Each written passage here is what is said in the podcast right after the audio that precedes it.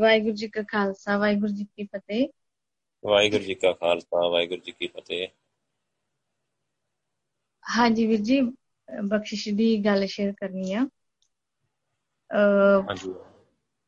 ਅਹ ਜਿੱਦਾਂ ਕਿ ਰੁਟੀਨ ਤੁਹਾਨੂੰ ਪਤਾ ਹੀ ਹੈ ਸਾਰੇ ਘਰ ਦੀ ਤੇ ਮੈਂ ਬੜੀ ਪਰੇਸ਼ਾਨ ਸੀ ਵੀ ਸੇਵਾ ਵੀ ਕਰਨੀ ਆ ਘੰਟਾ ਜਿਹੜੀ ਲੱਗੀ ਹੋਈ ਆ ਤੇ ਦੂਜੀ ਸੇਵਾ ਵੀ ਕਰਨੀ ਆ, ਪ੍ਰਚਾਰ ਦੀ ਵੀ ਗੁਰੂ ਸਾਹਿਬ ਨੇ ਲਾਈ ਹੋਈ ਆ ਤੇ ਘਰ ਦੇ ਕੰਮ ਵੀ ਬੜੇ, ਤੇ ਮੈਂ ਬੜੀ ਪਰੇਸ਼ਾਨ ਸੀ ਕਿ ਮੇਰਾ ਮਨ ਕਰਦਾ ਸੀ ਕਿ ਮੈਂ ਸਾਰੇ ਹੀ ਸਮਾਨ ਚੁੱਕ ਕੇ ਬਾਹਰ ਸੁੱਟਦਾ ਖਾਲੀ ਕਰਦਾ ਘਰ ਤੇ ਫਟਫਟ ਮੇਰਾ ਕੰਮ ਮੁੱਕ ਜੇ, ਮੈਂ ਜਿਹੜਾ ਵੀ ਰੋਟੀ ਪਾਣੀ ਬਣਾਣੀ ਆ, ਤੇ ਮੈਂ ਆਪਣਾ ਸਿਮਰਨ ਤੇ ਬੈਠਾਂ ਤੇ ਆਪਣੀ ਸੇਵਾ ਕਰਾਂ ਤੇ ਹੋਰ ਜਿਹੜੇ ਗੁਰੂ ਸਾਹਿਬ ਜੀ ਨੇ ਡਿਊਟੀਆਂ ਲਾਈਆਂ ਉਹ ਕਰਾਂ, ਪਰ ਹੋ ਨਹੀਂ ਸੀ ਪਾ ਰਹੀਆਂ ਤੇ ਮੈਂ ਕੱਲ ਬੜੀ ਜ਼ਿਆਦਾ ਪਰੇਸ਼ਾਨ ਹੋ ਗਈ ਤੇ ਫਿਰ ਬੱਚੇ ਸੁਰਤੀ 'ਚ ਬੈਠਦੇ, ਫਿਰ ਕੱਲ ਮੈਂ ਮਾਤਾ ਸਾਹਿਬ ਕੌਰ ਜੀ ਨੂੰ ਯਾਦ ਕੀਤਾ, ਜਿੱਦਾਂ ਗੁਰੂ ਨੂਰਵੀਰ ਜੀ ਨੇ ਦੱਸਿਆ ਸੀਗਾ ਕਿ ਮੈਂ ਕਿਹਾ ਵੀ ਮਾਤਾ ਜੀ, ਵੀ ਤੁਸੀਂ ਕਿਰਪਾ ਕਰੋ, ਤੁਸੀਂ ਕਿੰਨੇ ਵਧੀਆ ਢੰਗ ਨਾਲ ਆਪਣਾ ਸਾਰਾ ਕੁਝ ਸਹੀ ਚਲਾਉਂਦੇ ਸੀ, ਘਰ ਦਾ ਵੀ ਤੇ ਬਾਹਰ ਦਾ ਵੀ ਸਾਰਾ ਕੁਝ ਤੇ ਅਧਿਆਤਮਿਕਵਾਦ ਦੇ ਵੀ ਪੂਰੇ ਮਤਲਬ ਸੱਚਖੰਡ ਤੱਕ ਤੇ ਮਾਤਾ ਜੀ, ਤੁਸੀਂ ਮੇਰੇ ਸਿਰ ਤੇ ਹੱਥ ਕਰੋ ਮੈਨੂੰ ਸਮਝਾਓ ਮੈਂ ਕੀ ਕਰਾਂ।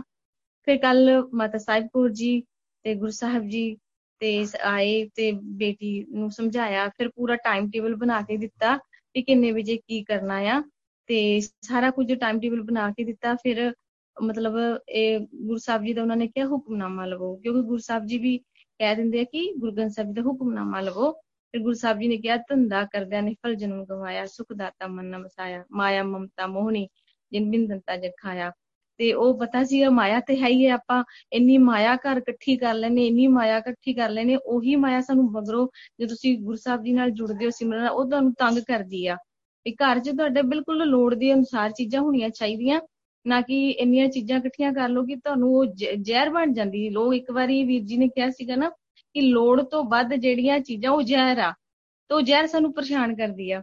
ਫਿਰ ਪੂਰਾ ਟਾਈਮ ਟੇਬਲ ਬਣਾ ਕੇ ਦਿੱਤਾ, ਫਿਰ ਮੈਨੂੰ ਥੋੜੀ ਸ਼ਾਂਤੀ ਆਈ ਕਿ ਹਾਂ, ਹੁਣ ਮੈਂ ਇਸ ਤਰ੍ਹਾਂ ਹੀ ਸੇਵਾ ਕਰ ਪਾਵਾਂਗੀ। ਜਿਵੇਂ ਕਿ ਗੁਰੂ ਸਾਹਿਬ ਨੇ ਕਿਹਾ ਕਿ ਸੰਗਤ ਵੀ ਕਰਨੀ ਆ ਸ਼ਾਮ ਨੂੰ ਜਾ ਕੇ, ਸੇਵਾ ਵੀ ਕਰਨੀ ਆ, ਇੱਕ ਘੰਟਾ ਜਿਹੜੀ ਪੰਜ ਪਿਆਰੇ ਨੇ ਕਹੀ ਆ, ਤੇ ਆਪਣਾ ਇਹ ਵੀ ਕਰਨਾ ਆ।